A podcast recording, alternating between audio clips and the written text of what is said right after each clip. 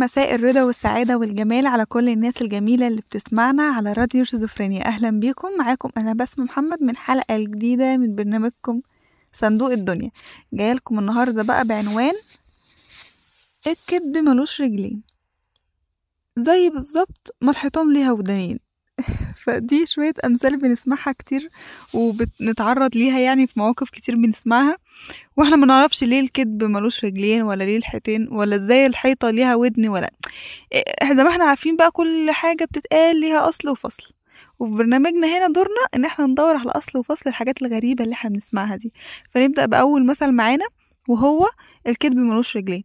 قصة المثل دي بترجع ليه زمان قوي ما قبل التاريخ، يعني او حضارات قديمة جدا. الحقيقة القصتين بتوعنا النهاردة بيرجعوا يعني لحاجة مش مصرية، لحضارات قديمة جدا.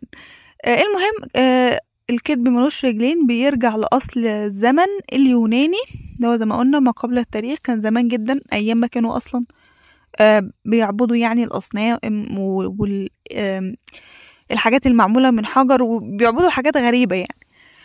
فكان زمان زي ما قلت بيعبدوا الأصنام زي فراعنة كده زمان. فكانوا بيصنعوا، كان عندهم يعني ناس متولين بالأمور دي بيصنعوا الآلهة من الحجار، يعني بنحتوها من الحجار. فكان في طبعا ناس ماهرة جدا في أو متخصصين نحاتين يعني بيعملوا الآلهة دي.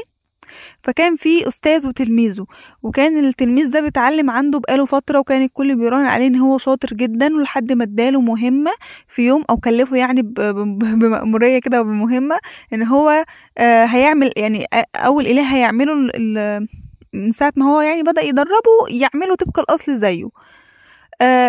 أقاويل بتقول كده وأقاويل بتقول إن هو اتحدى نفسه وقال إن الإله اللي هيصنعه أستاذي أنا هعمل منه طبق الأصل عشان يعرف إن هو يعني إيه علمني أو عنده تلميذ شاطر زي. المهم في فترة بقى بتاعتهم دي حبوا يعملوا إله للحقيقة، فتم تكليف الأستاذ الشاطر ده أو النحات الشاطر اللي كان معاه التلميذ اللي احنا قلنا عليه من شوية بإن هو اللي هيعمل الإله بتاع الحقيقة ده. وبدأ فعلا اتكلف بالأمر، وبدأ يحضر كل أدواته ويظبط كل معداته، وبدأ في إن هو ينحت إله للحقيقة. وطبعا كان تلميذه قاعد يعني نبيه جدا وشوف هو بيعمل إيه عشان يعمل زيه. وقد كان آه عمل زيه، بس اتلخبط شوية في آه تفاصيل الرجل بتاعة التمثال أو يعني الإله بتاع الحقيقة بتاعهم ده. آه وكان كمان يعني نسيت اقول لكم ان هم كانوا يعني عندهم اعتقاد ان هم لو آه نفخوا فيهم او يعني قاموا بشويه تعاويذ كده وقالوها على الالهه دي بيتم فيها اعطاء الروح ويبقوا الهه بجد يعني. طبعا دي تخاريف. آه المهم الالهين دول اتعملوا طبق الاصل، ولكن الولد كان عارف، التلميذ ده كان عارف ان الرجل الاله اللي هو عاملها قلدها يعني من استاذه ما كانتش آه مطابقه بعض الشيء، كان فيها شويه اختلافات يعني قد تكون يعني لو حد شافها يقول فعلا ان لا في اختلاف في الرجل، رغم ان باقي الجسم كان مظبوط جدا، التفاصيل الوجه كانت مظبوطه يعني كل حاجه كانت مظبوطه ما عدا التفاصيل اللي اتركوا عليها في الرجل دي. المهم علشان ما اطولش عليكم القصة تمثلت بقى في ان هو لما عمل الاله ده حاول يهندم الموضوع عشان ما تبانش رجل الاله بتاعه مش مظبوطة زي رجل استاذه. فقام وراح بعض يعني القماش او الفوطه او يعني ستاره او اي حاجه قماش، وراح مخبي بيها الرجل ده. ليه ده؟ علشان استاذه دخل عليه المفروض يشوفه كان هيعمل ايه او وصل لحد فين، وكان الديدلاين اللي هو مديهوله عشان يخلص في التمثال كان عدى، فما قدمهوش وقت غير ان هو زي ما قلت لكم يظبط على قد ما يقدر. وراح مخبيها كده، رمى يعني الفوطه اللي في ايديه او القماش اللي في ايديه دي على الرجل.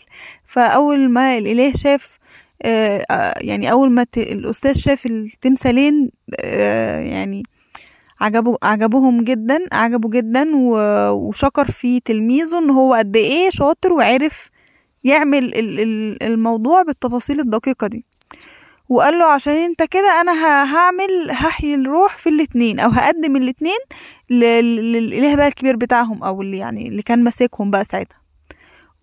وبالفعل بقى عمل شوية التعويذ بتاعته دي وشوية حاجة عشان هما يقوموا فقال ايه بقى الاله بتاعه قام والاله بتاع تلميذه ده ما معرفش يقوم بسبب ان رجليه كانت بايظه او يعني ما كانش يعني ما كانش صح وكان مبوظها فمعرفش يقوم.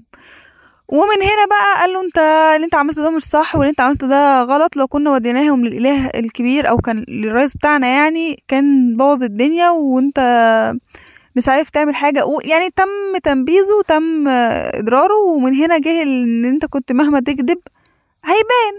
ف والكذب ملوش رجلين، يعني هم خدوها بقى من تمثال ومن قصه التمثال ده وبدات تتداول وبدات تت... يعني تتنشر من مدينة لمدينة ومن مكان لمكان لحد ما عرفوا فعلا ان الكذب ملوش رجلين. وطبعا الصفات ما بتتغيرش في, في, في يعني مختلف العصور، يعني الكذب ده صفة منبوذة في كل الدنيا. فبدأ بقى تتاخد من هنا لهنا لهنا لحد ما عرفوا المثل ده وبقى يتقال لحد ما وصل لنا دلوقتي. زي ما بقول لكم الموضوع يعني يرجع اصله لما قبل التاريخ. وبكده نكون يعني وصلنا لنهاية حلقتنا، لان كنت عايزة احكي لكم بتاع آه حيطان ليها ودان، بس دي قصة طويلة شوية وحلقتنا النهاردة كده مش عايزاها تبقى تقيلة. فالحلقة الجاية بقى بإذن الله أحكي لكم الحيطة ليها ودان ازاي، يعني ازاي تم ازاي فنعرف ده ان شاء الله الحلقة الجاية. فاستنونا بقى ان شاء الله الحلقة الجاية في نفس الميعاد. دمتم في رعاية الله وحفظه.